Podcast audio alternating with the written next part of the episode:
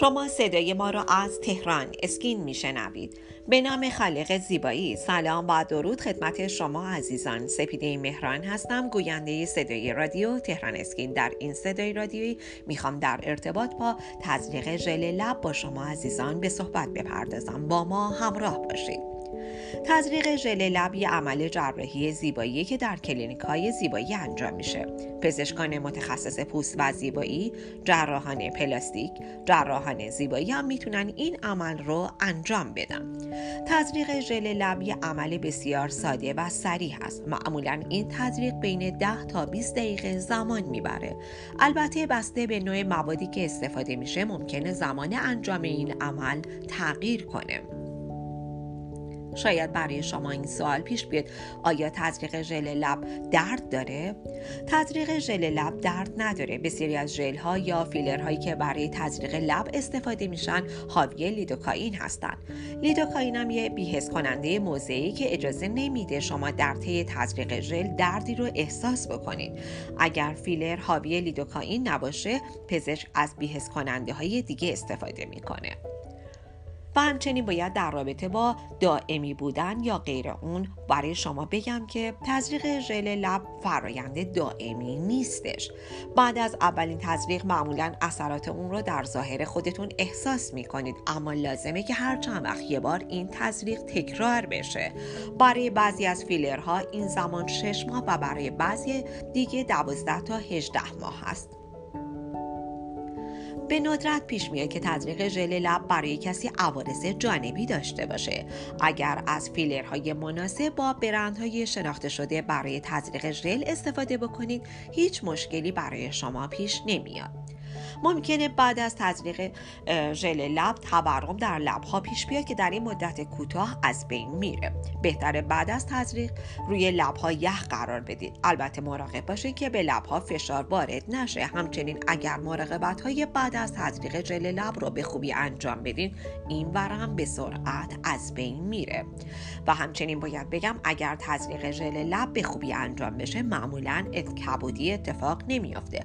اما گاهی اوقات ممکنه سوزنها به عمق خیلی زیادی در لب فرو برن و این کار ممکنه باعث ایجاد کبودی بشه. البته اگر این اتفاق هم بیفته جای نگرانی نیست. پزشک به سرعت اون رو درمان می‌کنه. با ما همراه باشید. در بخش بعدی بیشتر در ارتباط با تزریق ژل لب با شما عزیزان صحبت خواهم کرد.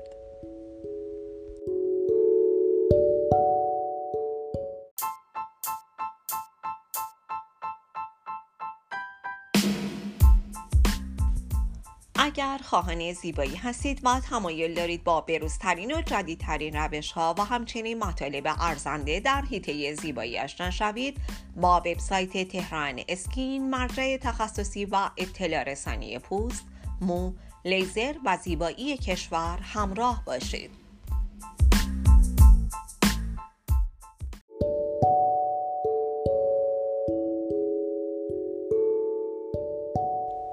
شما عزیزان با بخش دوم صدای رادیو تهران اسکین همراه هستید. در ارتباط با تزریق ژل لب با شما عزیزان به صحبت پرداختم. در ادامه باید بگم که ممکنه بعضی از افراد نسبت به مواد تزریق حساسیت نشون بدن. اگر این اتفاق افتاد اصلا نگران نباشید. پزشک شما به راحتی می‌تونه این مشکل رو برطرف بکنه. بعضی از افراد ممکنه که به لیدوکاین حساسیت داشته باشن. اگر شما هم جز این دست از افراد هستید به پزشک خودتون اطلاع بدید پزشک در این مواقع از داروی بیهسی دیگه برای شما استفاده می‌کنه. و اما قبل از تزریق ژل لب باید چه کار کرد؟ تزریق ژل لب نیاز به آماده سازی خاصی نداره. اولین کار اینه که پزشک مجربی رو پیدا بکنی و بقیه کارا رو به اون بسپاری. البته همین یک کار مهمترین کار هستش. باید خیلی در این باره تحقیق کنی اما یه راه آسونتر هم وجود داره. می‌تونید لیست بهترین پزشکان متخصص رو برای تزریق ژل لب در وبسایت تخصصی تهران اسکین پیدا کنید. و اما آماده شدن برای تزریق ژل لب 24 ساعت قبل از تزریق ژل از مصرف مشروبات الکلی خودداری کنید. یه هفته قبل از تزریق ژل لب از مصرف داروهای رقیق کننده خون مثل آسپرین، ایبوبروفن جلوگیری کنید. یه هفته قبل از تزریق ژل لب از مصرف ویتامین ای، جنسینگ، سی، روغن ماهی خودداری کنید. دو روز قبل از تزریق ژل لب از اپیلاسیون، وکس، موم و کرم های موبر در اطراف لب ها استفاده نکنید و بعد از تزریق ژل لب باید چه کار کرد؟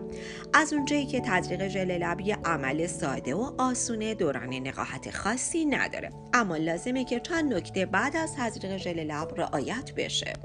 از لوازم آرایشی استفاده نکنید بهتره بعد از انجام تزریق ژل لب از رژ لب یا مواد آرایشی استفاده نکنید. این کار ممکنه باعث ایجاد ایجاد التهاب در لبها بشه. دوم اینکه سیگار نکشید. بعد از تزریق ژل لب سیگار نکشید. سیگار کشیدن کارایی تزریق ژل لب رو کاهش میده. به لبها فشار نیارید. بهتره بعد از تزریق ژل لب مراقب باشید که به لبها فشار وارد نشه. بوسیدن گاز گرفتن لبها فشار وارد کردن حتی با یخهای خشکم می‌تونه باعث آسیب به لب بشه. حمام آب داغ نگیرید. بهتره بعد از تزریق ژل لب از رفتن به سونا جکوزی و حمام آب داغ خودداری کنید. این کار می‌تونه به لبها آسیب برسونه. چه کسانی نمی‌تونن تزریق ژل لب رو انجام بدن؟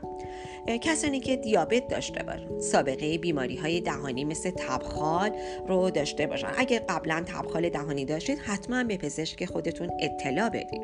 داروهای رقیق کننده خون استفاده کنن. لاپوس داشته باشن. نوع بیماری ایمنی پوستی هستش. مبتلا به هموفیلی هستن یا مشکل انعقاد خون داشته باشن. به هر حال امیدوارم که این مطالب برای شما مفید واقع بشه. با ما در ارتباط باشید با وبسایت تخصصی تهران اسکین تا بتونین از بروزترین اطلاعات در حیطه زیبایی با خبر باشید.